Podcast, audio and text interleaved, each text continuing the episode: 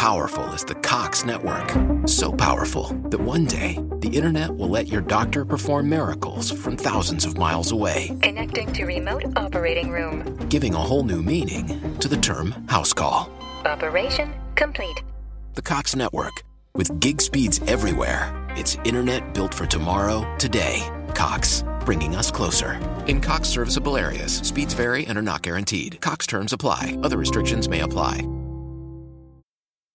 It's time to get your checking account to zero with free checking from PenFed. That's zero ATM fees, zero balance requirements, and zero time spent waiting for your paycheck to direct deposit because you can receive it up to two days early.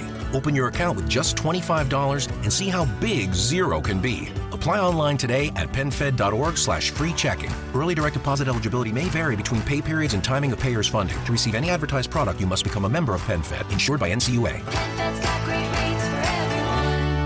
En 3, 2, 1. Bienvenidos nuevamente a Dos Locos con un Tema, un programa en el que tomamos un tema, lo desglosamos, hablamos de 20.000 temas y regresamos al tema inicial. Así que si usted está buscando un podcast serio que tome un tema serio, está en el lugar equivocado, está advertido y este programa es traído a ustedes gracias a Blasfemo Media. Héctor, ¿cómo te va? Muy bien, muy bien. Muchas gracias por extendí. calurosa bienvenida. Sí, eh, hay que aclarar un punto y esto es súper importante. No investigamos, eh, sacamos datos muy random, hablamos desde nuestra opinión. Por eso eh, se llama Dos locos con un tema, combatiendo la ignorancia con más ignorancia. Exactamente. Así que aquí se promete de todo menos congruencia. Así que Sí. no esperen congruencia. Completamente. Este, pero bueno, eh, hoy, el día de hoy tenemos un tema interesante. Por si están en su lista de producción y no lo han leído, ¿de qué vamos a hablar hoy, Héctor? Platícanos. Hoy, hoy es un tema con el que la mayoría de los mexicanos crecimos los viernes y domingos en la tarde en el canal de las estrellas, que es la época de oro de cine mexicano. ¿Por qué vamos a hablar de la época de oro de cine mexicano? Porque bueno, ha sido un tema bastante recurrente a lo largo de varios programas y dijimos, bueno, ya merece su propio programa. Hemos dejado pistas, como siempre. Sí, completamente. En el pasado también ahí soltamos unas que otras. Esta vez tampoco tenemos playera que, que nos muestre el tema.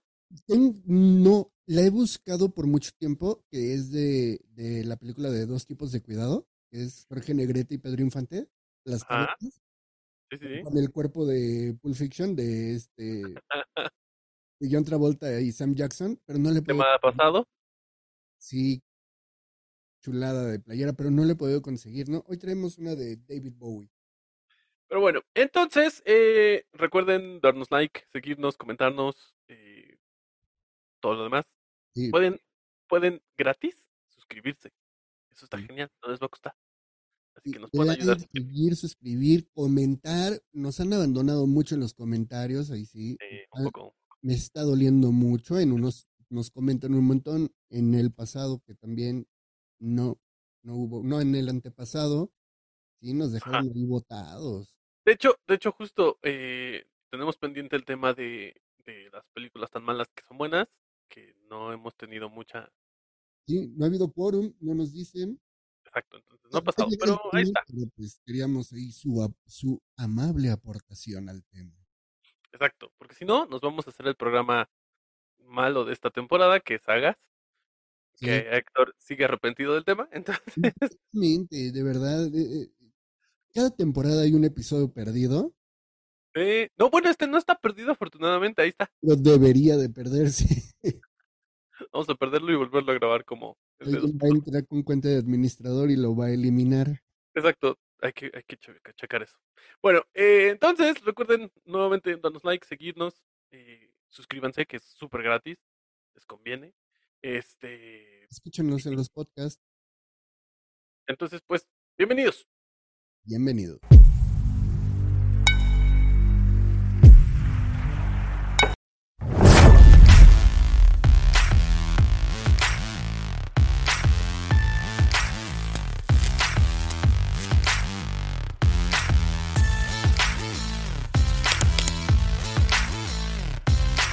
Pues, eh, estamos de regreso.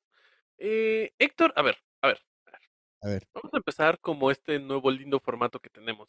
¿Cuál es tu top 3 de películas Top de esta 3 de películas del cine de oro mexicano. Ajá. ok. Dije 3 porque no creo que tenga 5. Entonces, yo. Sí, Entonces, podríamos decir que sí. ¿Eh? Podríamos decir que sí.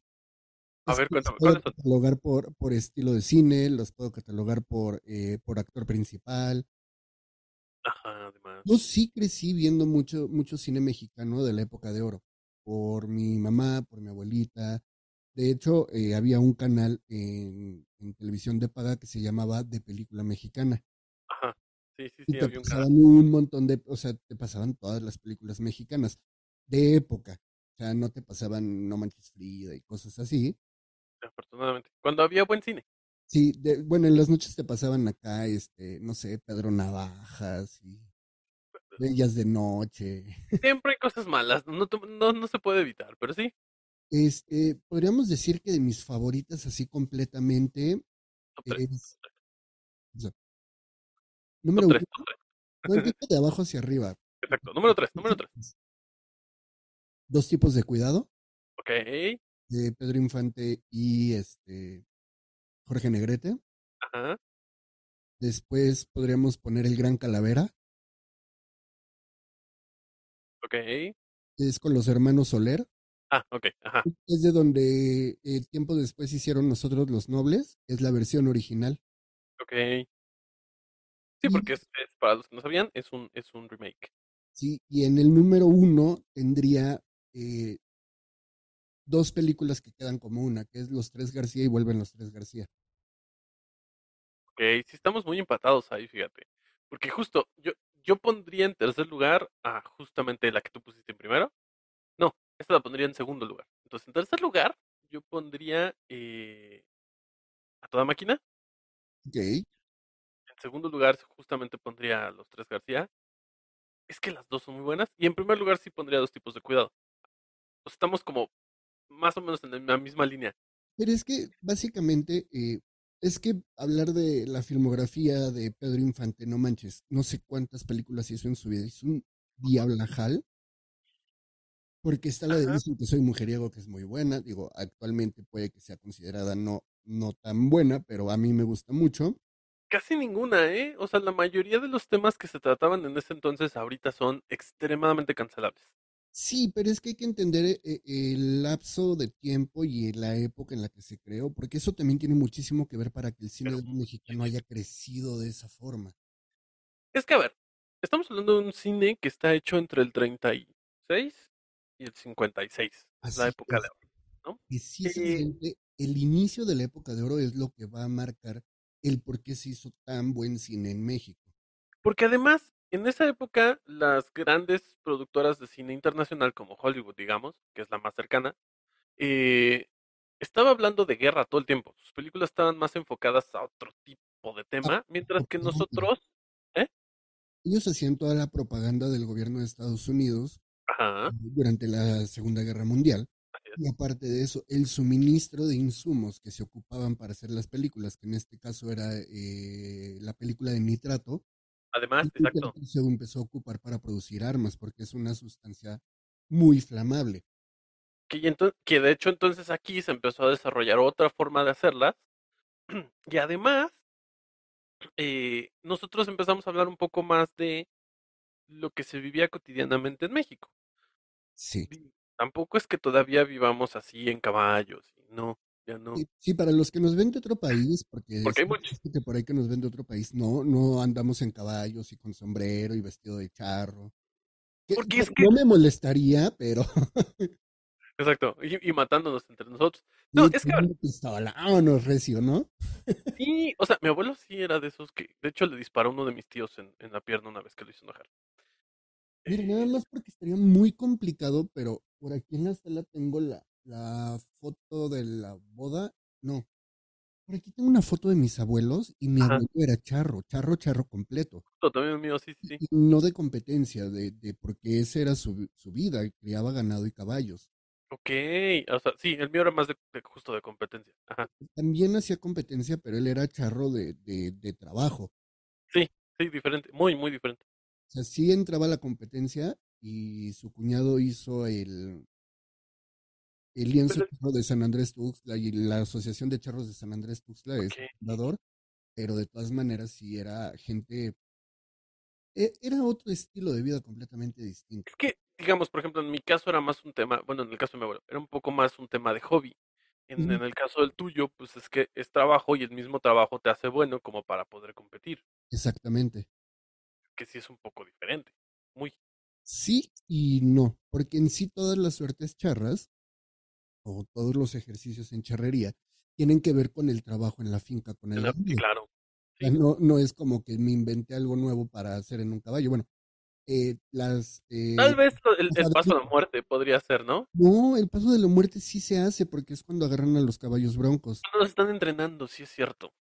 Sí es cierto. O sea, Bueno, eso- entonces sí, sí tiene todo que ver. o sea, el agarrarlo de la cola y tirarlo se hace sobre todo con el ganado cuando se va a marcar y no tienes un corral. O sea, cada uno de estos ejercicios sí se hace. Pero bueno, en sí, eh, mucho del cine de Oro México, bueno, hay que entender, eh, poner contextos, ¿no? Sí, sí, sí. Vamos a empezar desde el principio. Todo esto se da con la Segunda Guerra Mundial. El cine de Estados Unidos estaba muy limitado por insumos y porque Estados Unidos, cuando ingresa a la Segunda Guerra Mundial con el ataque a Pearl Harbor, sí empieza una reclutación masiva. Y ahí sí, Sí. no importaba si eras cantante, actor, músico, me vale gorro, que me vas. Sí. Elvis Presley estuvo allá. Este, Sí. ejemplo, Sammy Davis Jr. sirvió en la Segunda Guerra Mundial. Sí. Creo que Frank Sinatra se salvó porque tenía pie plano. Ajá. Pero sí, muchos grandes actores ac- y, y- y cantantes de la época de, de- de esa época de los años 50, Ujú. es- de los años 30, perdón, 30. estuvo en la, en la guerra de, en la Segunda Guerra Mundial. A todos los mandaron, o sea, necesitaban hombres. ¿Qué pasa? El poco cine que se queda era cine de propaganda para eh, reclutar, para promover.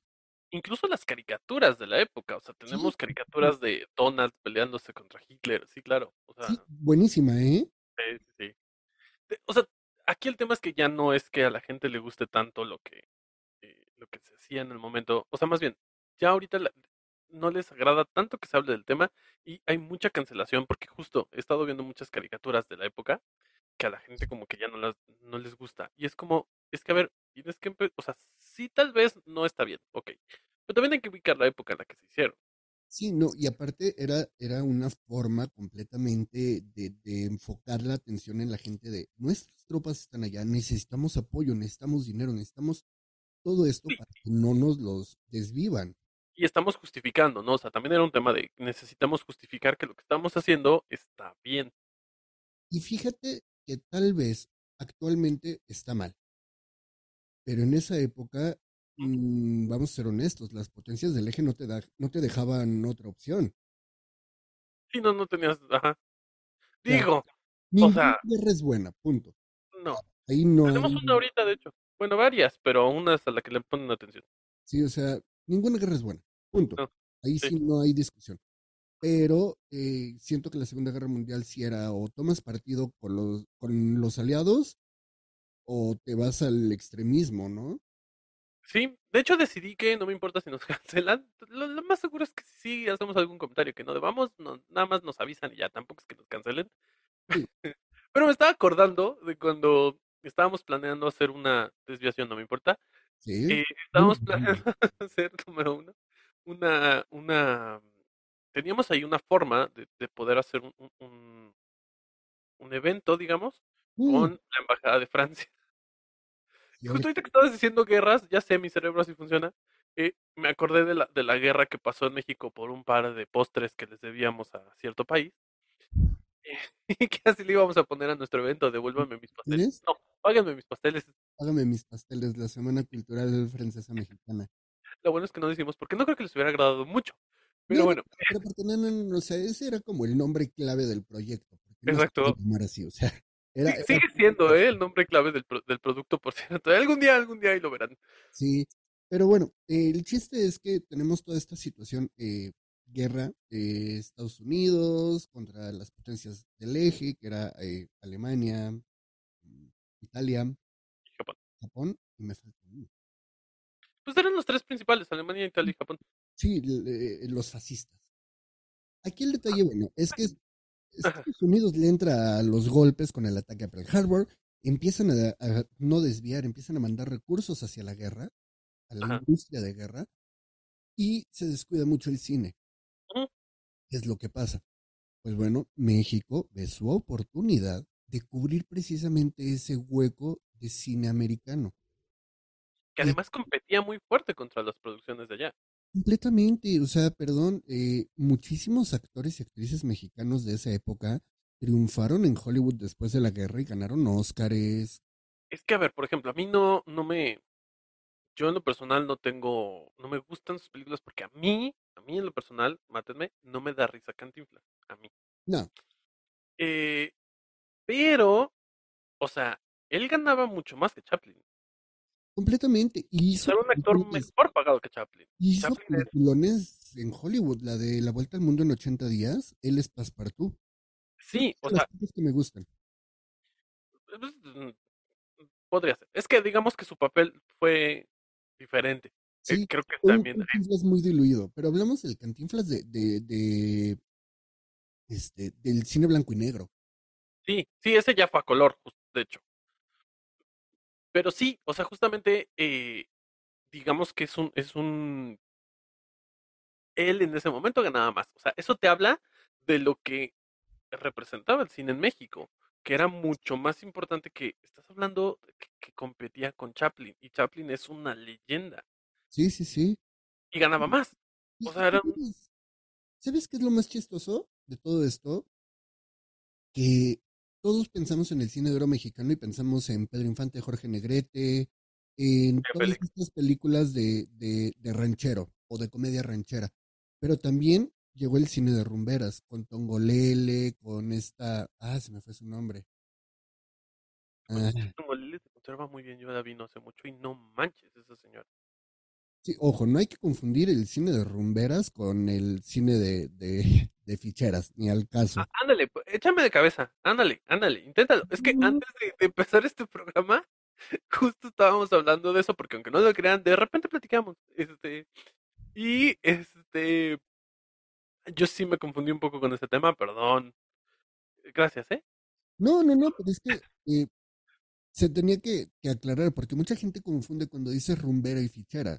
O sea, aquí estamos hablando de eh, Ninón De Sevilla, Tongolele, no de Carmen Talín. Sí, claro. Carmina y un montón más, tanto mexicanas, y de hecho también es cuando empieza a haber un montón de eh, actrices y actores cubanos en México. Además, sí, Ejemplo, Silvia Pinal fue parte del cine de rumberas. sí, y de hecho ella hace una película muy buena con Pedro Infante. Me gusta mucho esa película que hicieron.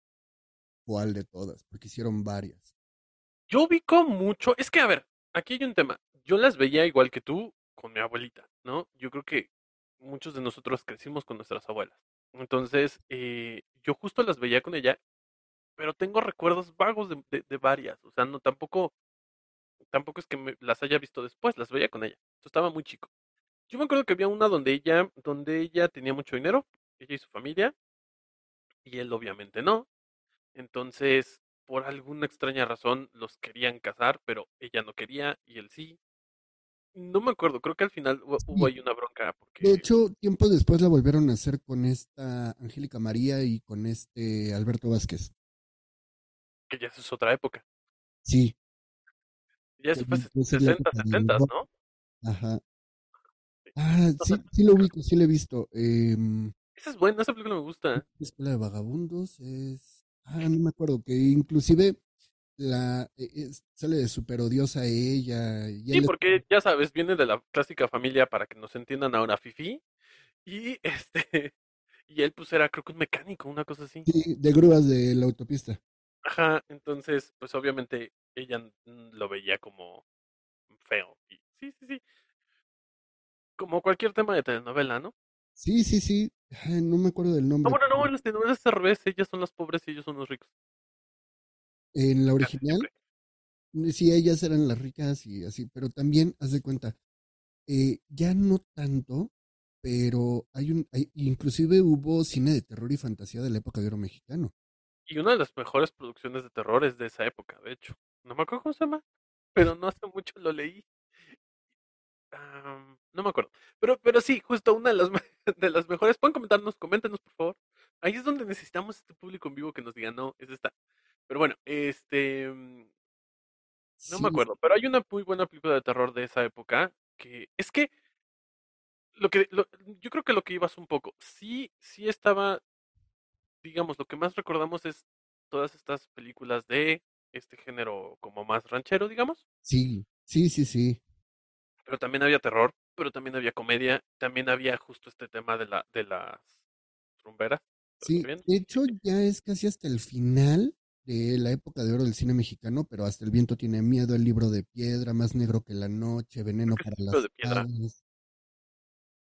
Pero las originales, o sea, estamos Sí. hablando de, de 1600, no, 1969, Ah, 1975, ¿y a poco ya teníamos películas de 1600? Me perdí.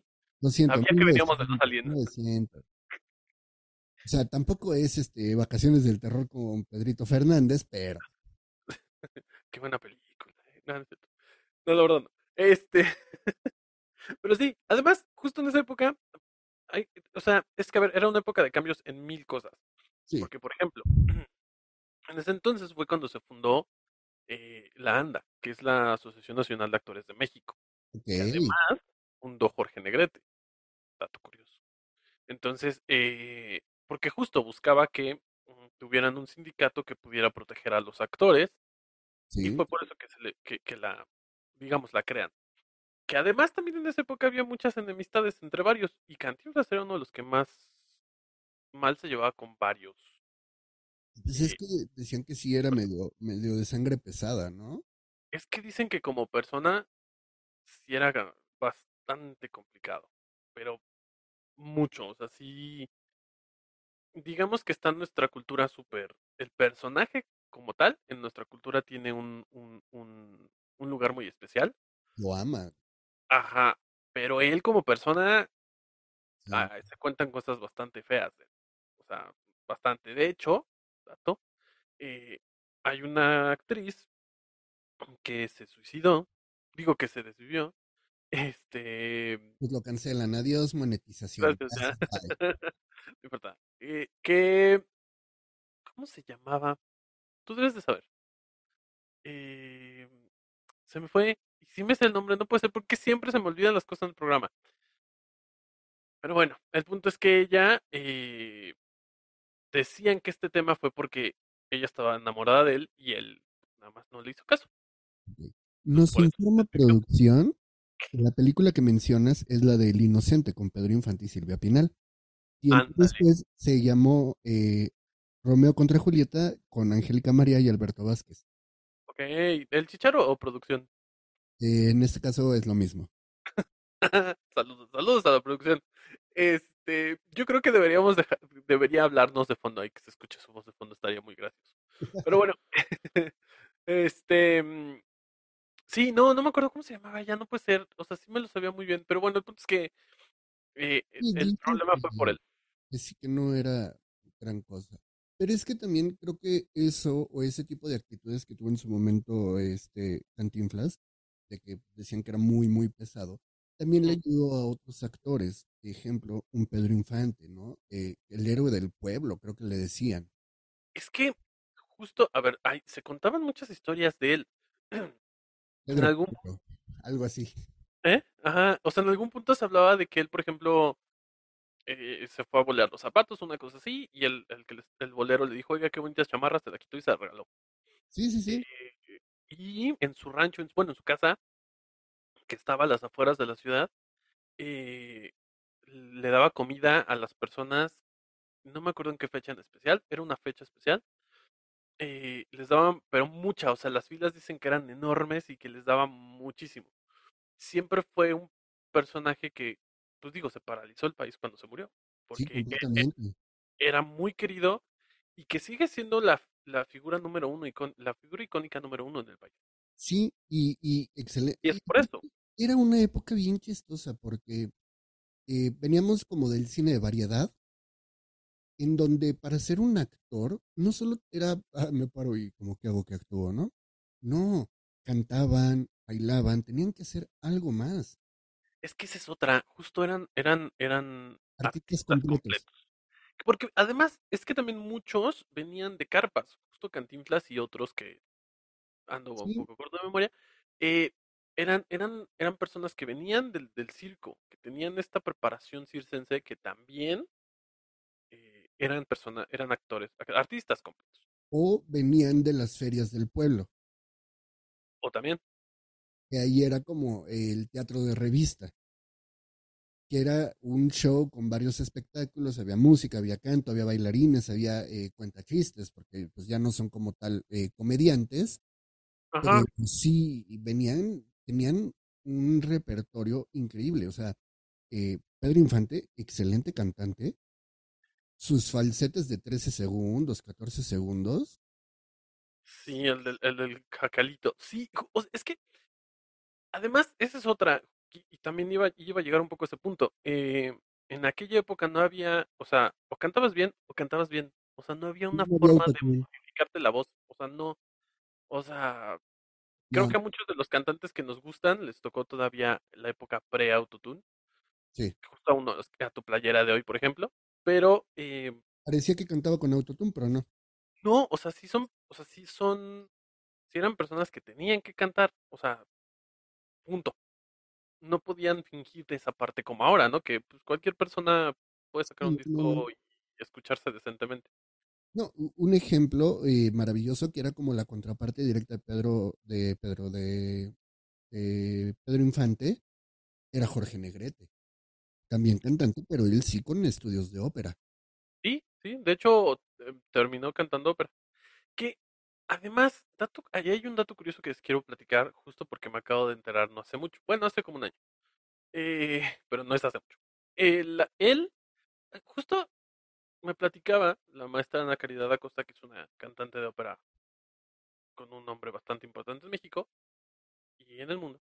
Eh, estaba platicando con ella y ella me platicaba que él, Jorge Negrete en específico, empezó a cantar, a estudiar canto, porque la mujer que le gustaba en ese entonces estaba estudiando canto. Entonces, él la acompañaba y como para, digamos, convivir más con ella, se metió a estudiar. Y de ahí fue que fue como, ok, este señor sí canta y pues bueno, ya, mm, digamos, hizo, estudió bien y demás. Pero también esa es otra, realmente sí estudiaban, eh, pues para poder hacer lo que hacían. Sí, No era, como ahora que, ah, ya aventamos el que sea, ya va, que le va bien. No. sí, lamentablemente no era como de, ah, sí, yo digo que canto y ya, Porque además esa es otra, por ejemplo, en el caso de Pedro Infante se nota. sí, Si tú ves sus primeras películas y sus últimas, sí se nota que estudió canto y estudió actuación. sí. Porque claro que lo tenía, pero sí se nota la evolución, se nota que hubo estudio. No me acuerdo en qué programa que estábamos hablando, ah, creo que en el de Glam, que precisamente, o sea, tú puedes nacer con un talento vocal eh, y eso nadie te lo va a quitar, es indiscutible, pero si no educas la voz, si no aprendes a cantar y demás, porque repetimos, ¿no? En aquel entonces no era como que me paro, eh, canto como me se me pegue y el ingeniero de audio mueve botones, pica cosas, me entona y sale y producimos, ¿no? En ese entonces era canto en vivo. Eh, los estudios de grabación, la música era en vivo, no eran samplers muchas veces se, se cantaba con la música ahí, a- ahora además, el vuelo. justo, y, y, y- y justo hay una escena que me encanta que algún día espero hacer algo así. Pero en, en, en Los Tres García, o en Vuelven los García, no me acuerdo, una de esas. Ajá, Eh, ay, por cierto, hay otra película que no puse en mi top que me encanta. ¿cuál? La de los tres huastecos. Uy, no, bueno, el, el multiverso, de verdad, voy a hacer aquí una aclaración, que anime son mejores efectos especiales que la de Thor, este, Love and Thunder. Mira, sí son mejores que, por ejemplo, los de Chespirito, que también la gente lo ama, no sé por qué. Eh, pero por lo menos, o sea, tú ves a los tres García, los tres personajes de Pedro Infante, Sí, cuando te los ponen a los tres juntos. está cañón, porque para la época está muy cañón, pero bueno, eh, o sea, no tenían edición a computadora, que es súper fácil ahorita, dos clics y ya. Bueno, No, es un tenías que interpolar cintas, no manches. estaba cañón. Pero bueno, eh, esa es otra de las que me encantan y el personaje de la Tucita me parece Claro. genial. Y de hecho, el coyote es este Changuerotti padre. Ok, no, no me acordaba de eso, pero sí creo que sí Sí. sabía. Coyote es eh, el papá de los Changuerotti, de, de- de la dinastía, ¿no? Sí, sí, sí. Pero, eh, ya Es- no me acuerdo por qué llegué, por qué llegamos hasta acá. Eh, Porque tenían que ser eh, artistas completos que venían de las ferias del pueblo, que no era nada más eh, una cara bonita, porque vamos a ser honestos, Pedro Infante no era una cara bonita. Ya me acordé, ya me acordé, ya me acordé. Eh, el, el tema de, oigan, se están pegando mis gatos. Perdón por los que están con audífonos. Sí. Eh, a ver, perdón. El, el- el otro tema el- a lo que quería llegar es, hay una escena en la de los tres García o en la de Vuelven los García, no me acuerdo en cuál de los dos, en las que creo que eran los, no me, no me acuerdo muy bien, te digo que tengo recuerdos muy vagos, pero que llegan con el mariachi cantando a la abuela en su cumpleaños. claro. Eh, pero no son los tres, nada más es Pedro Creo que nada más es Pedro, ajá. y canta la de... eh, es una rola que no he podido oír últimamente, me encanta. Ah, claro, sí, cuesta mucho trabajo escucharla, sí, sí. Sí, horrible. No, nada más de pensarlo, mira. Y la escena final de la primera película de Pedro en la tumba de, de Sara García. Que además Sara García, ot- otra super actriz, Sí, porque que además, además, ajá, no sé, está entre leyenda urbana y cierto. en teoría sí es cierto, si vamos al mismo punto, Ella no era una persona de la tercera edad cuando empezó a grabar el clásico papel de abuelita. No, sacrificó el físico para, para tener ese se ponía plomo en los zapatos, creo que se quitó los dientes. No los dientes. eh, Bueno, eh, eh, se supone que sí, digo, tampoco lo puedo, no, no no estoy 100% seguro, pero todos dicen que sí. A lo que iba es, esa escena en la que llega cantando con el mariachi, no es precisamente fácil poder cantar con un mariachi atrás de ti, en vivo, o sea, No, porque te come. Si no tienes buena voz, pregúntale a Andrea Bocelli, cuando canta con orquesta, te lo comen. Pero, o sea, el hecho de tener un mariachi atrás y tú cantar con ellos no es nada fácil. Y es que precisamente viene la parte de eh, estos artistas completos en donde no requerían un micrófono para cantar. O sea, tú contrata a cualquier mariachi, hijos de su madre, tienen un bozarrón. Sí. Tal vez no es el más afinado, lo siento para muchos de los mariachis, otros que bárbaros, hay de todo, hay de todo, sí. pero hijos de su madre, o sea, tienen un bozarrón. Yo, la verdad, mis respetos, después de tres días seguidos de dar clase, de repente me empieza a fallar la voz. Sí, Y ellos, noche con noche, ahí, ahora sí que pegándoles el sereno, se ponen a cantar como si no hubiera mañana. sí, sí. Y además, o sea, tampoco es que canten precisamente poco. Ahora, y el repertorio que tienen son súper amplio, porque además esa es otra, la música de la época era súper diferente. Sí, Quiero, antes de continuar el tema de la música y de todo esto, hacer un pequeño paréntesis porque... Adivina qué. Adivina, adivina. no, No, no sé. Ha llegado el momento que todos estamos esperando. Ok, ¿Ya sabes cuál? la recomendación de la semana. Exactamente. Entonces, vamos a pasar a la recomendación de la semana. Muy bien, Eh, ¿Estás listo? completamente. Perfecto. Entonces vamos a... La recomendación de la semana. Así lo hicimos medio parejo. Gracias.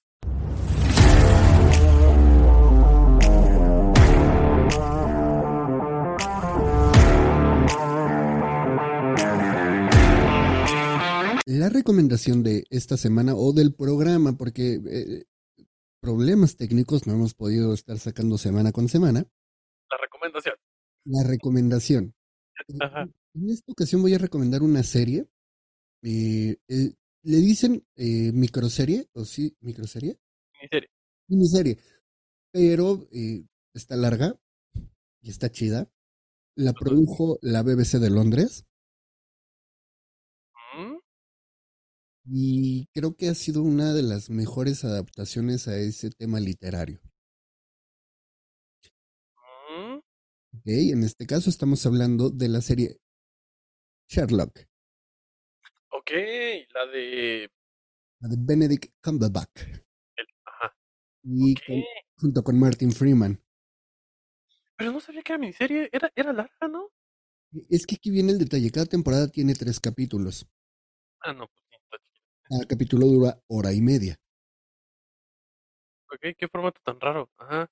Buenísimo. La verdad es que es una serie bien lograda, bien adaptada.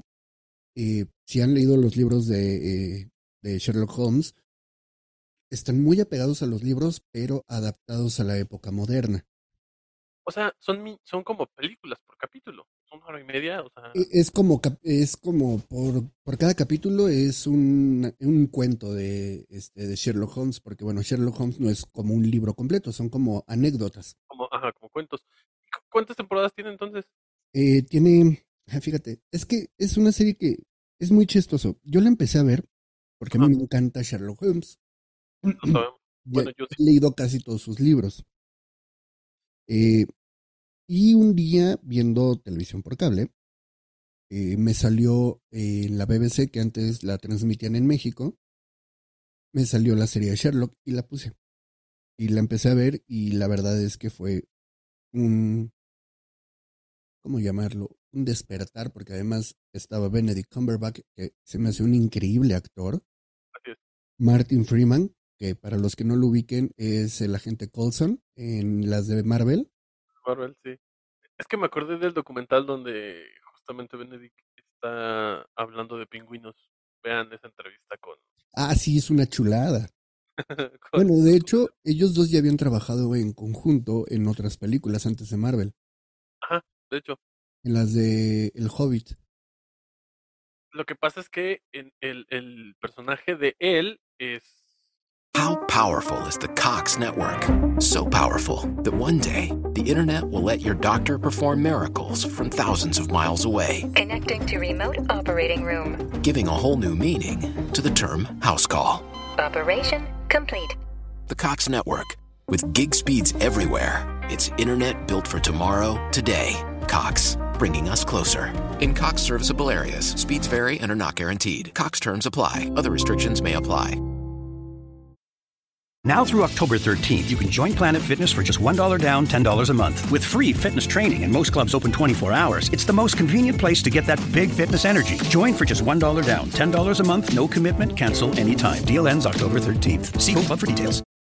Dragón. Smog. Y Martin Entonces- Freeman es este Bilbo Bolsón.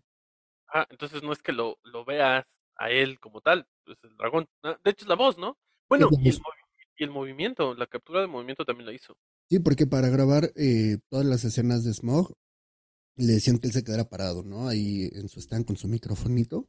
Y Lo, él lo normal. y se empezó a arrastrar por el piso para que le saliera la voz y demás.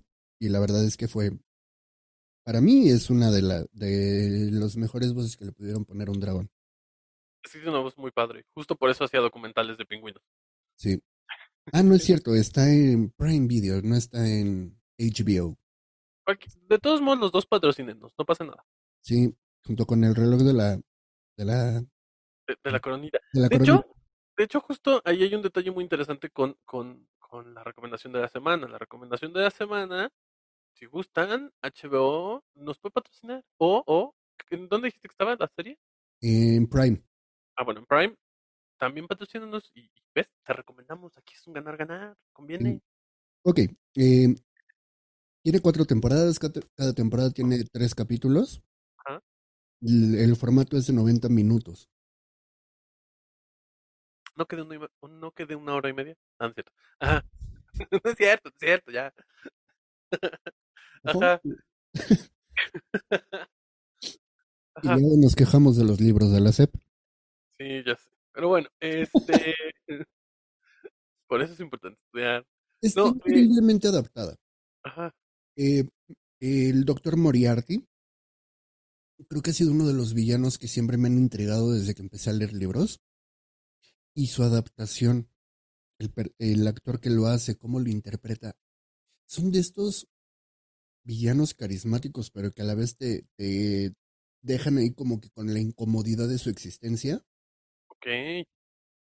Aparte, aquí viene una cosa maravillosa que casi no, no adaptan bien en muchos libros. La personalidad, la personalidad de Sherlock la respetan. Que esa es otra, porque además, dato curioso, él no dice la famosa frase que se le adjudica. No, nunca. En ningún libro la he leído. Jamás la dice. Creo que sí, como que ha- hay un tema de que si lo dice. No, no, o sea, no la frase, sino algo parecido podría ser. Pero la frase que le adjudican en todo, Es la de, jamás lo dijo. Evidentemente no, ¿cómo va? Es elemental. Elemental, mi querido Watson, no, jamás. Jamás la dice. No, no, no. Digo, eh, hay una parte de, de la serie donde sí se despega muchísimo de los libros, que es precisamente eh, Mary Watson, la esposa de Watson, pero le da un giro de tuercas muy divertido. Son estas series que ves un capítulo, no sientes que es de 90 minutos y te quieres seguir con el otro y el otro y el otro y el otro. Muchísimo, o sea, altamente recomendable. Yo la he visto como 12 veces. Lo, lo voy a tener que hacer, perdón. O sea, no sientes que es de 90 minutos, sientes que es como de hora y media. Ya, perdón. Más o menos. ya, perdón. tonto. Eh. Buena, buena esa, buena, ¿eh? Ya me habían dicho que estoy muy serio, entonces, ok. Sí, no, estuvo muy bueno. Eh, eh, es una serie que yo recomiendo muchísimo. Digo, no tiene nada que ver con el tema de hoy. Ya la traía arrastrando. Eh, ojo, eh, nada que ver con las películas que hizo Robert Downey. Jr., que también están buenas. Pero diferentes, ¿no? Por lo que entendí, el formato es completamente diferente. Otra cosa, están buenas, pero tampoco esperen algo apegado al libro. Es que, ya para cerrar tu sección, eh, sí creo, al menos es una de mis ideas, que si hay ciertos canales que si tú escuchas, sabes que es una garantía de que va a ser algo bueno. Claro, Y uno de estos es BBC. Yo creo que cuando tú escuchas que tiene que ver con la BBC, sabes que es algo bueno. sí, completamente. Aparte, Entonces, eh, hay que reconocer algo. Eh, Sir Arthur Conan Doyle, el escritor de todo lo de Sherlock Holmes, eh, dejó herederos. Eso es muy importante. Y son herederos del patrimonio de Arthur Conan Doyle. Para que usted, para que alguien pueda reproducir algún, hacer una película, adaptación, obra de teatro, lo que sea de Sherlock Holmes, tiene que hablar con los herederos o con la fundación de Sir Arthur Conan Doyle y ellos tienen que autorizar el uso del nombre, los personajes, entonces también cuidan mucho ese detalle. Porque, ejemplo, hablaba de su personalidad. Eh, podríamos decir que Sherlock es el primer antihéroe, un punto, sí. porque nunca hizo, nunca fue apegado a la, a la ley, Ajá. o sea, ni de la Sí. época en que se escribió, Incluso es una de las, podríamos decir que es base de muchas de las películas de acción de los 80 que en algún momento intentamos hacer un programa y se desvió, pero que muchos de estos personajes de los policías buenos pero que nunca siguen las reglas, algo así, sí, porque para empezar, él, ni, él, ni él es policía, es un Ya, ah. investigador privado, como Lucifer. ándale. Ok. Pero se pone, o sea, siempre ayuda a, este, ¿cómo se llama? Ay, no es la Interpol, es este, La- a la policía de Londres. ah, es que tiene un nombre especial. sí, en- no me acuerdo, pero sí, sí, sí, ya sé quién. Ah, no puede ser. Te digo que, ¿por qué todo se me olvida cuando estamos aquí? Exactamente. Eh, ajá, ya sé quién. Y siempre trae al lado al inspector Lestrade, pero siempre se está encargando de decirles, estás mal, eres un tonto, no sirves. Aparte, en los libros, Sherlock tiene una adicción muy grande a dos sustancias. Una es el tabaco, la otra es, este, ¿Una sustancia verde? no, se inyecta. Ah, ok. Es que en la época creo que estaba súper de moda la sustancia verde que es líquida y que actualmente también es legal. Sí, ilegal. No, legal. Yo estoy hablando de la que sí es legal. De una que es líquida, Sí. esa es legal. No, pero de hecho, eh, ok, eh, es, podríamos hablar otro tema, pero rápidamente, la absenta, la que se actualmente, ya no se hace como originalmente se hacía. Ah, no, bueno, sí, o sea, sí. legal. Pero bueno, el chiste es que Sherlock viene a ser todo este personaje. Sería un tema maravilloso como para tocar más adelante, hablar de Sherlock Sí. completamente y desentrañar sus personajes. Dato curioso, esto no es el próximo capítulo, No, no, no, no. pero estaría bien. Sí. Pero bueno, con esto cerramos la recomendación de la semana.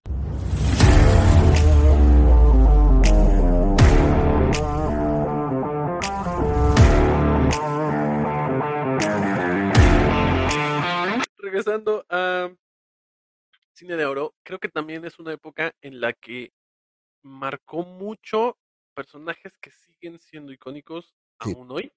Sí, sí, sí. No nada más en México, pero en Latinoamérica. Sí, Justo porque- hablábamos de Pedro Infante, por ejemplo. Sí, porque además, este,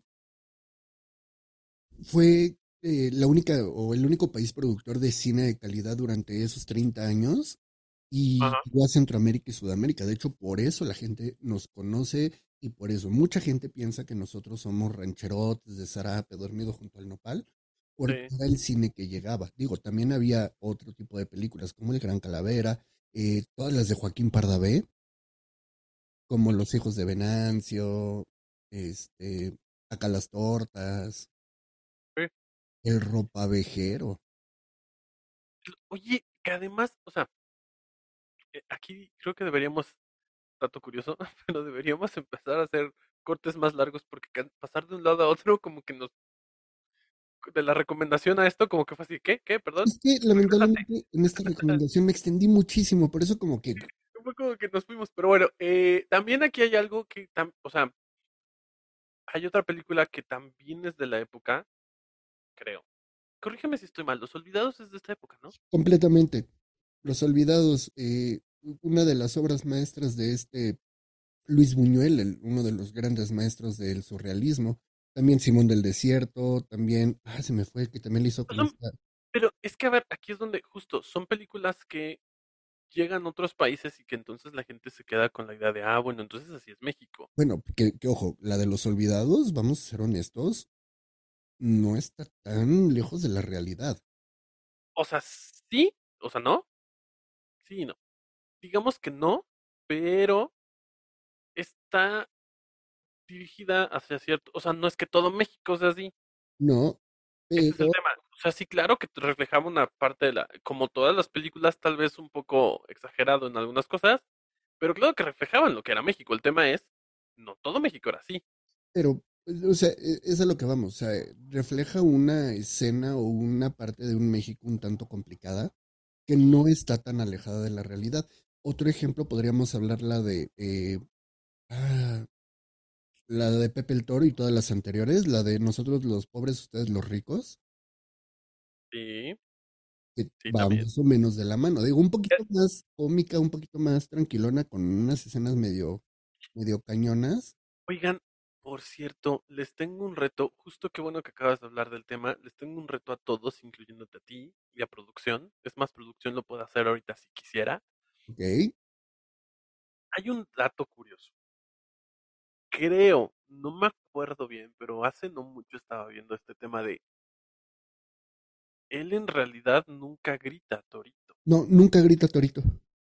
Y el tema es, es la escena que tenemos clavada en la cabeza, que sabemos que lo dice, Sí, todos crecimos diciendo, Torito, no, mi Torito. No, nunca lo grita. y jamás lo grita. O sea, si ves la escena es como, no, no pasa. Y de hecho, eh, esta mujer, la que hace de la chorreada en la primera película, ya no sale en la segunda porque sí, mm, eh, se muere de una forma ¿De verdad? Sí, ¿Edad de baja de la vida? sí, Sí. juega los tenis. sí. Ok. No, no, eso sí no lo sabía. Pero, pero sí es verdad que hay un efecto Mandela súper fuerte ahí. Yo, eh, la verdad es que el tema de los efectos Mandela creo que ya se abusó un poco. Sí, Ya en todo hay. Yo no creo tanto, pero sí es, un, sí es muy cierto que el, el- el nombre, por lo menos del efecto, tiene toda la razón. sí, no, nunca, nunca, nunca, nunca, eh, nunca grita Torito cuando agarra a su hijo. Al final de la película en el incendio, no, nunca. ajá. Y, y es, y es como algo que todos tenemos grabadísimo que pasó y nunca pasó. Sí, no, y además esa película también eh, sacó a relucir personajes y, y actores y actrices que la rompieron después. Eh, está Evita Muñoz Chachita. Que eran las que estaban borrachas siempre, ¿no? No, Chachita era la, la chiquilla que tenían ahí, Pepe el Toro, que es, que es la hija de uno de los ricos. Te digo que tengo mala, no, no las tengo tan frescas, pero ajá, ajá. Este, la guayaba y la tostada, personajes icónicos, que eran como estas dos eh, señoras que se la vivían en el chupe. que no es falso en México. No sé si en otros países, pero por lo menos en México no es falso. De Creo que toda nuestra familia tenemos un tío que se dedica a eso. profesionalmente. Sí, es que o sea, a todos nos ha pasado, todos tenemos el, o sea, hay como ciertas cosas que justo en esas películas reflejaban muy bien. Sí, que todos tenemos en nuestra familia. que se dedica a, a- al levantamiento de tarros profesionalmente. Que así está toda la semana. Sí, sí, sí. Tú dices, bueno, solo es el fin. No, se dedican a eso completamente todos los días. Eso- es- es para que vean que hay compromiso en México. Bebedor ocasional, en cualquier ocasión. Ajá. Sí, exacto, exacto. Sí, no, o sea, pero son como estos reflejos de la sociedad, pero, o sea, podríamos hablar de las de Pepe el Toro, que son películas muy de ciudad, pero Los Tres García, eh, Los Tres Huastecos, eh, también entran las, las películas de Tintán. Tampoco me gustaba, fíjate, pero sí.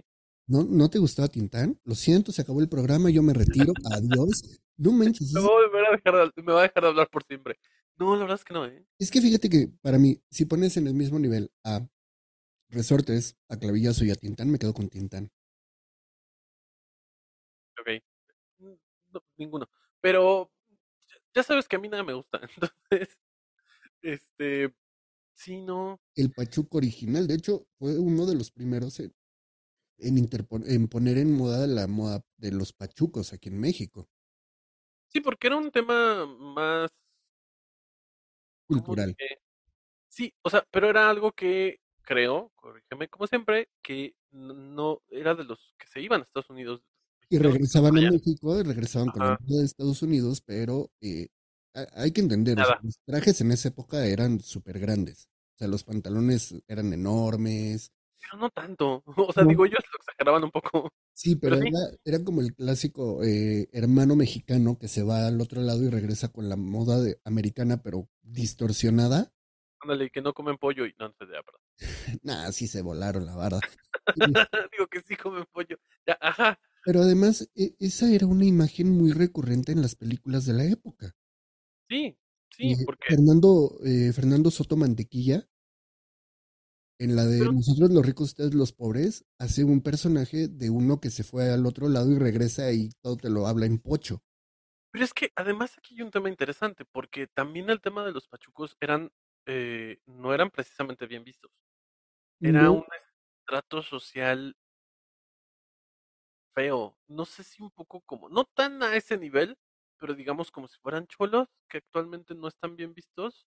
sí, no, a ver, los pero, pachucos era como este estilo de vida rumbero y vagabundo. ajá, Era- Eran, en esa época creo que surge el término caifán. O sea, no, no eran malos malos, pero no se dedicaban como que a trabajar. Son los que empiezan a- con el mambo, se iban a los cabarets, o se iban de Y sí tenían algún, en algunos casos, no en todos, pero en algunos casos sí, claro que tenían una pandilla, porque pues bueno, entre ellos se juntaban. Sí, No pero, no, no era como el cholo Pero así de... Sí, o sea, no, no era como, como todos, pero en algunos casos pasó y entonces se estigmatizó un poco. Sí, de hecho, precisamente lo que hace Tintán, y, y es algo que me gusta, es que como que viene a reivindicar eh, ese, ese estilo del pachuco. La imagen, ¿no? Sí, porque no era malo. O sea, era, no sé, en la película El Rey del Barrio. Sí, vivía en una vecindad, sí, todo, pero siempre era el personaje bueno, el bondadoso, el que cuidaba a los niños. Este, es donde se dio como más este, esta, esta situación en, en, en, las vecindades, en los barrios. sí, porque viene eh, precisamente, como lo mencionabas, de una subcultura de pandillas que surge en Estados Unidos en la década de los 30. Ujú. Que es que, a ver, aquí también hay algo, o sea, justo creo que nos podría una imagen un poco, poco, porque tampoco es tan contemporánea, pero digo, para las nuevas generaciones no, para los de nuestra generación sí lo van a ubicar bien, pero creo que tiene mucho que ver con el concepto que utiliza la maldita vecindad y los hijos del quinto patio, que justo Claro. es una vecindad y justo lo- lo- los que están en los estratos bajos y él específicamente tiene toda esta imagen de Pachuco, por lo menos cuando empezó, no sé si todavía. Rocco Pachucote, todavía. Entonces, vocalista, de hecho, se llama así Rocco Pachucote y este, sí, viene a revivir esa imagen y precisamente el nombre de la banda, la, la maldita vecindad y los hijos del quinto patio, porque las vecindades se dividían como por patios y el último Era la- donde estaba como que lo peorcito de todo, o lo- o lo exactamente más- eran los más baratos, Eh, Ajá. más fregado, ¿no? O lo más... Era, era, era la sección más barata, digamos, de la vecindad. Sí, entonces no era como que la zona más bonita. Pero creo que eso es algo que me gusta de Tintano, porque sí era un pachuco, sí vivía en vecindad, pero siempre era eh, este ser noble, gracioso. Es que mira, no, no, me- no quiero escucharme mal y tampoco quiero ser malinterpretado porque normalmente este tipo de cosas se prestan a, a que se malinterpreten, pero ¿Tú solo comes No chicken nuggets? ¿Eh? ¿Tú solo comes chicken nuggets? no. El tema es, no es que todas, o sea, Judy was boring. Hello. Then Judy discovered ChumbaCasino.com. It's my little escape. Now Judy's the life of the party. Oh, baby, Mama's bringing home the bacon. Whoa, take it easy, Judy. The Chumba life is for everybody. So go to ChumbaCasino.com and play over 100 casino style games. Join today and play for free for your chance to redeem some serious prizes. chumba ChumbaCasino.com. No purchase necessary. Void where prohibited by law. 18 plus terms and conditions apply. See website for details. Okay, round two. Name something that's not boring. A laundry? Ooh, a book club. Computer solitaire, huh? Ah, sorry, we were looking for Chumba Casino. That's right, ChumbaCasino.com has over 100 casino style games. Join today and play for free for your chance to redeem some serious prizes. ChumbaCasino.com. No purchase necessary. Void where prohibited by law. 18 plus terms and conditions apply. See website for details. no es que en, en las vecindades o que, en, por ejemplo, por ejemplo, de verdad no me malinterpreten, pero espero que, se, que me entiendan lo que quiero decir. No es que todo lo que pasa, por ejemplo, en barrios bajos, como podríamos decir en México, Pip. ¿sabes? Ajá. no, dilo, dilo.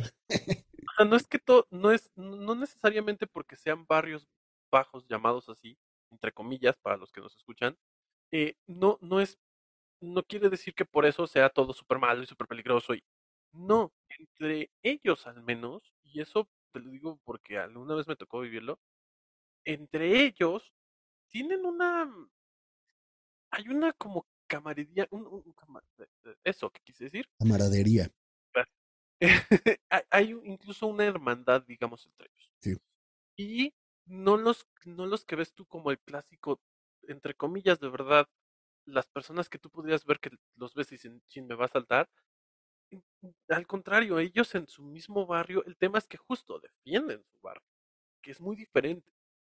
Sí, completamente. Y de hecho, este efecto, eh, actualmente, por lo menos en la Ciudad de México, y lo más seguro en el resto del mundo, con la eh, famosa gentrificación, se como que se medio pierde, pero sí, efectivamente, o sea, decir que vienes de el barrio o de X barrio, sí es que hasta motivo de orgullo. Es que a mí me tocó ir a, yo nunca viví como tal, pero sí me tocó ir a fiestas, porque así digamos que a, a- a familiares de mis amigos y eso vivían en, en- en esos barrios, y sí me tocó ir a un par de. No, aquí X, no, no, no- o sea, pero por ejemplo, algunos en, en- en la colonia de doctores, eh, me tocó Iban ir a Buenos Aires. ajá, y me tocó ir a las fiestas en las vecindades, y la verdad están bien padres, digo, están, Sí, están bien padres. y además te reciben súper chido. Eh, Exactamente. amiga de mi mamá luego nos invitaba a la fiesta, la hacía cada año. Mentiría si digo cuál era el motivo, no sé si era su cumpleaños o qué, pero era en una, en una vecindad. Y era bien chistoso porque toda la vecindad le pertenecía a la misma familia, o sea, ya todos vivían ahí y ahí en el patio y demás se hacía la fiesta y eran unos, unas fiestas súper chidas Sí, y comes súper bien y te tratan a toda madre. Pero lamentablemente, y era algo que quería eh, decir, lamentablemente se estigmatizan exacto. ciertas eh, colonias, ciertas zonas, ciertas áreas, Sí. porque pues la- se le presta mucha atención a lo malo, pero siempre se olvida de lo bueno. Es. Una de estas zonas que siempre ha sido estigmatizada precisamente como conflictiva, peligrosa y demás es Iztapalapa. Mm. Y tiene unas zonas súper chidas. Sí. Y conozco un montón de gente de allá, trabajadora, que se prepara, y hasta dicen, no, pues es que por la raza a todos nos tachan de esto. Sí, ahí sí eh, podríamos decir que, que, que no podemos generalizar. Pero sí, tú dices, eh, ejemplo, Tepito y en corto piensas en cosas malas. Y también con Sí. un montón de gente de ahí del barrio de Tepito y ni al caso, pero se estigmatiza.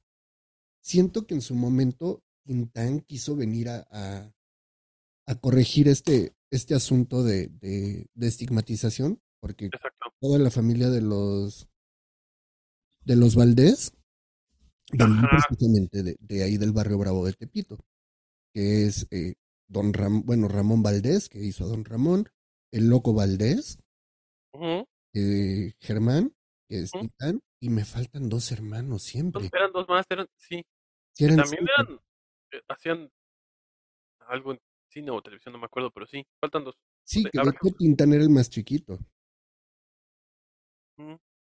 Pero sí, o sea, es Ramón, es eh, Manuel, Germán, y no me acuerdo de los otros. Que sí eran justo, eran una dinastía de los Valdés que eran además todos muy talentosos. Sí, sí, sí. Pero sí, o sea, mm, toda esta subcultura que llega a México, que de hecho actualmente tú todavía lo puedes llegar a ver en muchas zonas, lo de, eh, ejemplo, donde se juntan a bailar danzón. Se juntaban.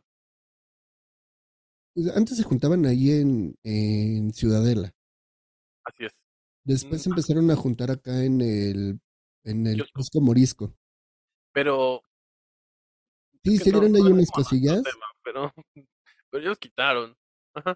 pero casi siempre eh, ves a los señores, o sea, señores ya de 50 para arriba y van vestidos como pachucos. Sí, O con el sí, suit, que es como el nombre del estilo.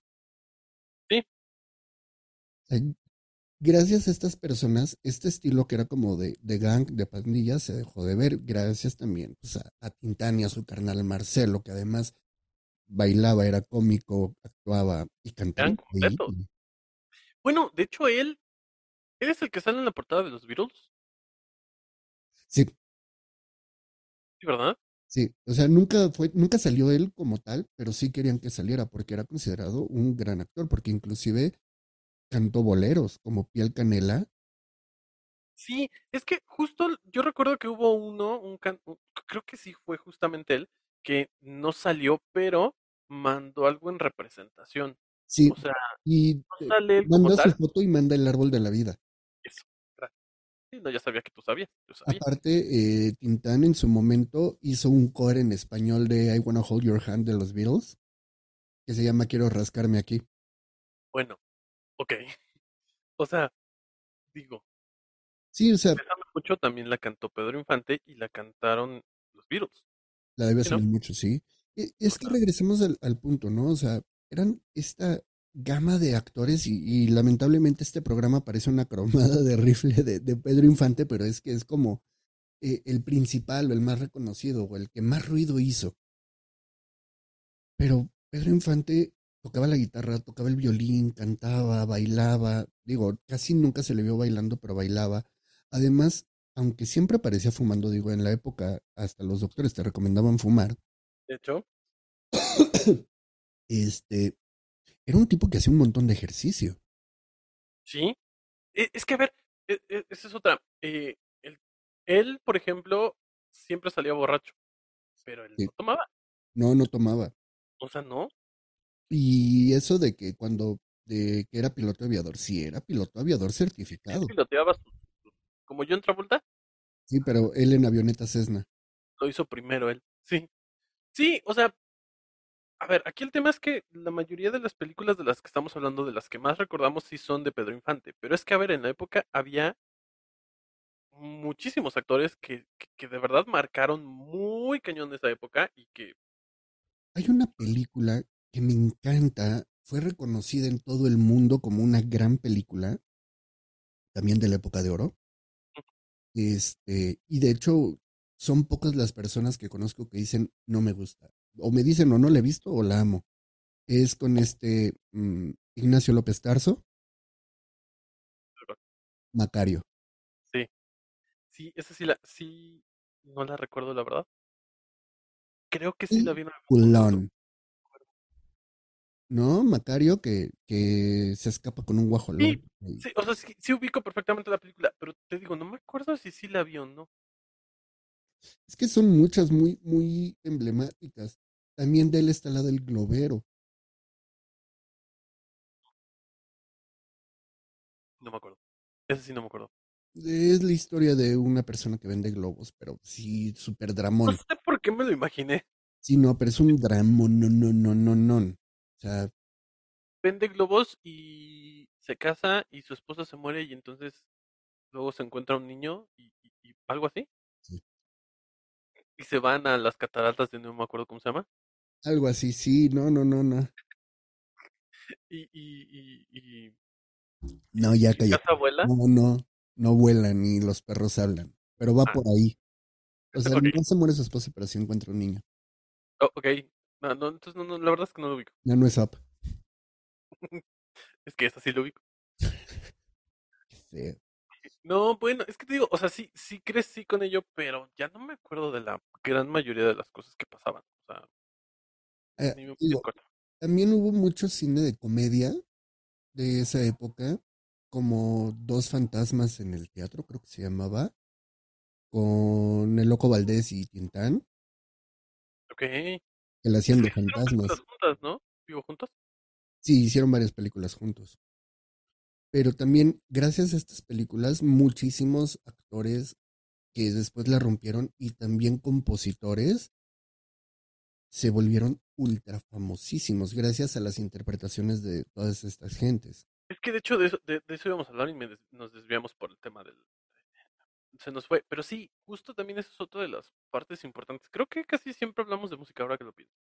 Pero eh, sí la, la- el tema musical, las composiciones, porque a ver, hay varias cosas. O sea, digamos que las canciones de la época tampoco es que se salvaran como las canciones de ahora. También hablaban de los mismos temas. Solo que yo siempre lo he dicho, la forma de decirla era muy diferente. Sí. Es decir, actualmente, si tú escuchas una canción de las de ahora, te lo dicen literal con los nombres de las partes que quieren chocar. Sí, sí, sí, quieren no. chocar los carritos literal. Es que, mira, podemos hablar de boleros, que es un género que se crea en Cuba, y era eh, uno de, de estos grandes eh, compositores y cantantes de Cuba, este Ibrahim Ferrer, lo dice en una entrevista. El bolero nace como esta forma de enamorar a tu, en- a tu amada y, y convencerla de estar juntos para siempre. E- e- es un género lento, bonito, cantado al oído para enamorar. Exactamente. Y tenemos canciones como Bonita, Piel Canela, eh, Cien Años. 100 años creo que no es bolero. ¿Cuál? Oh, no, sí, sí, sí. Ajá. ¿La de Cien Años? Sí, sí, no, perdón, sí, sí, sí. Y hasta la canta Pedro Infante. No, ya sé, ya sé. De hecho, yo, yo no sabía que era de Cuba, o sea, que había nacido en Cuba hasta que conocí, porque conocí a Olga Guillot. Eh, en algún evento donde me tocó ir a cantar, eh, le gustó cómo canté, cuando me bajo del escenario, se- me, me habló. o sea, yo no, la verdad es que no lo ubicaba, o sea, cuando me dijeron, cuando terminé de platicar con ella, que todos me dijeron, bueno, la persona que me llevó me dijo, ¿sabes con quién estás hablando? Yo sí, no. Y ya me dijo, fue así de, ok. Y sí, ella fue la que me dijo todo este tema de nació en Cuba y todo este rollo. Me lo, Sí. Y justo es lo que me decía. Me gusta cómo cantas, pero toma en cuenta que esto es justamente para enamorar. Sí, bonito, Entonces, suavecito. exactamente. Entonces Que le pese a quien le pese y le duela a quien le duela, el género renace gracias a Luis Miguel. sí. Digo, está bien, esta parte de, de- de que lo retome está bastante bien. O sea, la vino, o sea, ya estaba Armando Manzanero y demás, un bolerista maravilloso, un baladista maravilloso, pero ya se había perdido. Sí, sí, o sea, digamos que ya estaba, estaba como más, era, era música como de nicho, digamos. Sí, ya era de oírle en el fonógrafo. El fonógrafo tiene, no, este, ¿Sabes qué es lo más triste? Que si pones el fonógrafo ya salen rolas de, de las que nos gustaban a nosotros, ¿eh? sí, sí, sí, ya tiene unas rolas muy buenas. Pero este, sí, justo, de hecho mi abuelita es, es lo único que escuchaba eso. La mía también. De hecho, siento que de ahí viene mi gusto por los boleros. Es que había muy buena, o sea, yo creo que ahí nos podríamos aventar otra hora. La música, Solís. sí, justo, la música de la época era, era otra cosa. Realmente, justo y de Javier Solís eh, viene esta, que podríamos hablar completamente de lo que, de lo que- más bien, podríamos, de lo que estábamos diciendo. La canción de Javier Solís que se llama, no me acuerdo cómo se llama, Tiene muchas. eh, Chango, es que tiene muchísimas, pero hay una en específico que entrega total. Entrega total Sí. habla de que quiere todo con ella literal. O sea, literal todo. O sea, pero te lo dice de una manera que la verdad es que nadie se da cuenta que te está intentando decir literal eso. Cosa que actualmente ya no pasa. Te lo dicen todo literal. Sí. Las dos van dirigidas a lo mismo, porque la canción habla de que quiere todo con él. Pero no te lo dice de esa manera. Sí, no, no, no, no. Ahí, Y justo creo que es, una muy bonita reflexión para cerrar nuestro programa de hoy. De esta, de, sí, de hoy. sí, ya nos vamos. Sí, Entonces- es es que Esa es la reflexión. Sí, como, como reflexión final, es que un conflicto armado en donde México nunca tomó una parte directa. Abiertamente directa, ¿no? O sea, sí, Escuadrón 201, lo que quieras, pero nunca se, se abrió y todo fue porque nos hundieron un petrolero, ¿no? Y fue un error, pero bueno. E- e- efecto mariposa. Ándale, exacto. Se desata la, la guerra en Europa. Estados Unidos le entra a los catorrazos y eso nos da a nosotros el monopolio del cine en. América. Al grado de que nos convertimos en una potencia de cine en todo el mundo. Así es. Pues Francia tampoco tenía cómo hacer películas, España, Sí, no, sí, Italia, claro. que digamos Alemania. Entonces nos volvemos esta potencia y esta misma potencia nos da el cine de oro mexicano, que nos da actores, cantantes, actrices, bailarinas, intérpretes, compositores. Que a veces eran todo en uno, porque, por ejemplo, Agustín Lara también hizo películas. Agustín Lara también hizo películas, El Flaco de Oro, ¿cómo no? También cantaba. O sea, Amada por muchos, odiada por otras, María Félix. ella no cantaba precisamente bien, pero sí, No, pero pues aquí vamos al otro punto. Agustín Lara, magnífico compositor, cantaba horrible. y no era nada graciado. de voz muy chido. Sí. Pero sus composiciones maravillosas. Yo te recomiendo muy- ajá, en mi tesis de licenciatura puse un fragmento de una canción de Agustín Lara. ¿Cuál? Veracruz. Ah, claro, tiene sentido. Eh, les recomiendo muchísimo el disco de Agustín Lara de Plácido Domingo, es muy bueno. Pero bueno, entonces, ya para cerrar, recuerden seguirnos. Todo esto nos dio el cine de oro mexicano. Véanlo, revísenlo, son peliculones Sí, atemporal. Exacto. Y ya no somos así, ya no vivimos así. eh, ya no, no, no crean que siguen siendo así las cosas. Pero bueno, No. recuerden seguirnos. Acuérdense que es súper gratis suscribirse, así que suscríbanse. No van a gastar ni un peso, les conviene. Exacto. Y si ya están pagando por un servicio de streaming como Spotify y demás, ya lo están pagando, suscríbanse, ya no les cobran más. Entonces, eh, síganos, denos like, coméntenos. Gracias por estar aquí, gracias por llegar hasta el final, si es que llegaron hasta acá. Si es que no le adelantaron para ver qué decíamos al final, que no creo.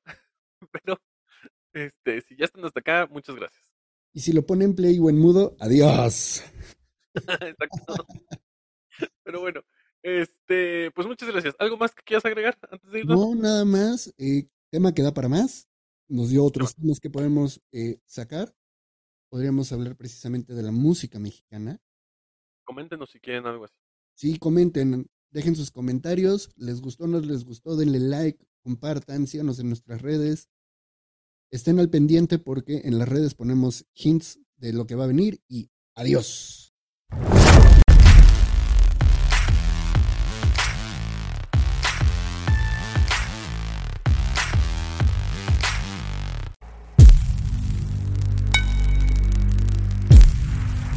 Judy was boring. Hello. Then Judy discovered ChumbaCasino.com. It's my little escape. Now Judy's the life of the party. Oh, baby, Mama's bringing home the bacon. Whoa, take it easy, Judy. The Chumba life is for everybody. So go to ChumbaCasino.com and play over 100 casino style games. Join today and play for free for your chance to redeem some serious prizes. ChumbaCasino.com. No purchase necessary. Void where prohibited by law. 18 plus terms and conditions apply. See website for details.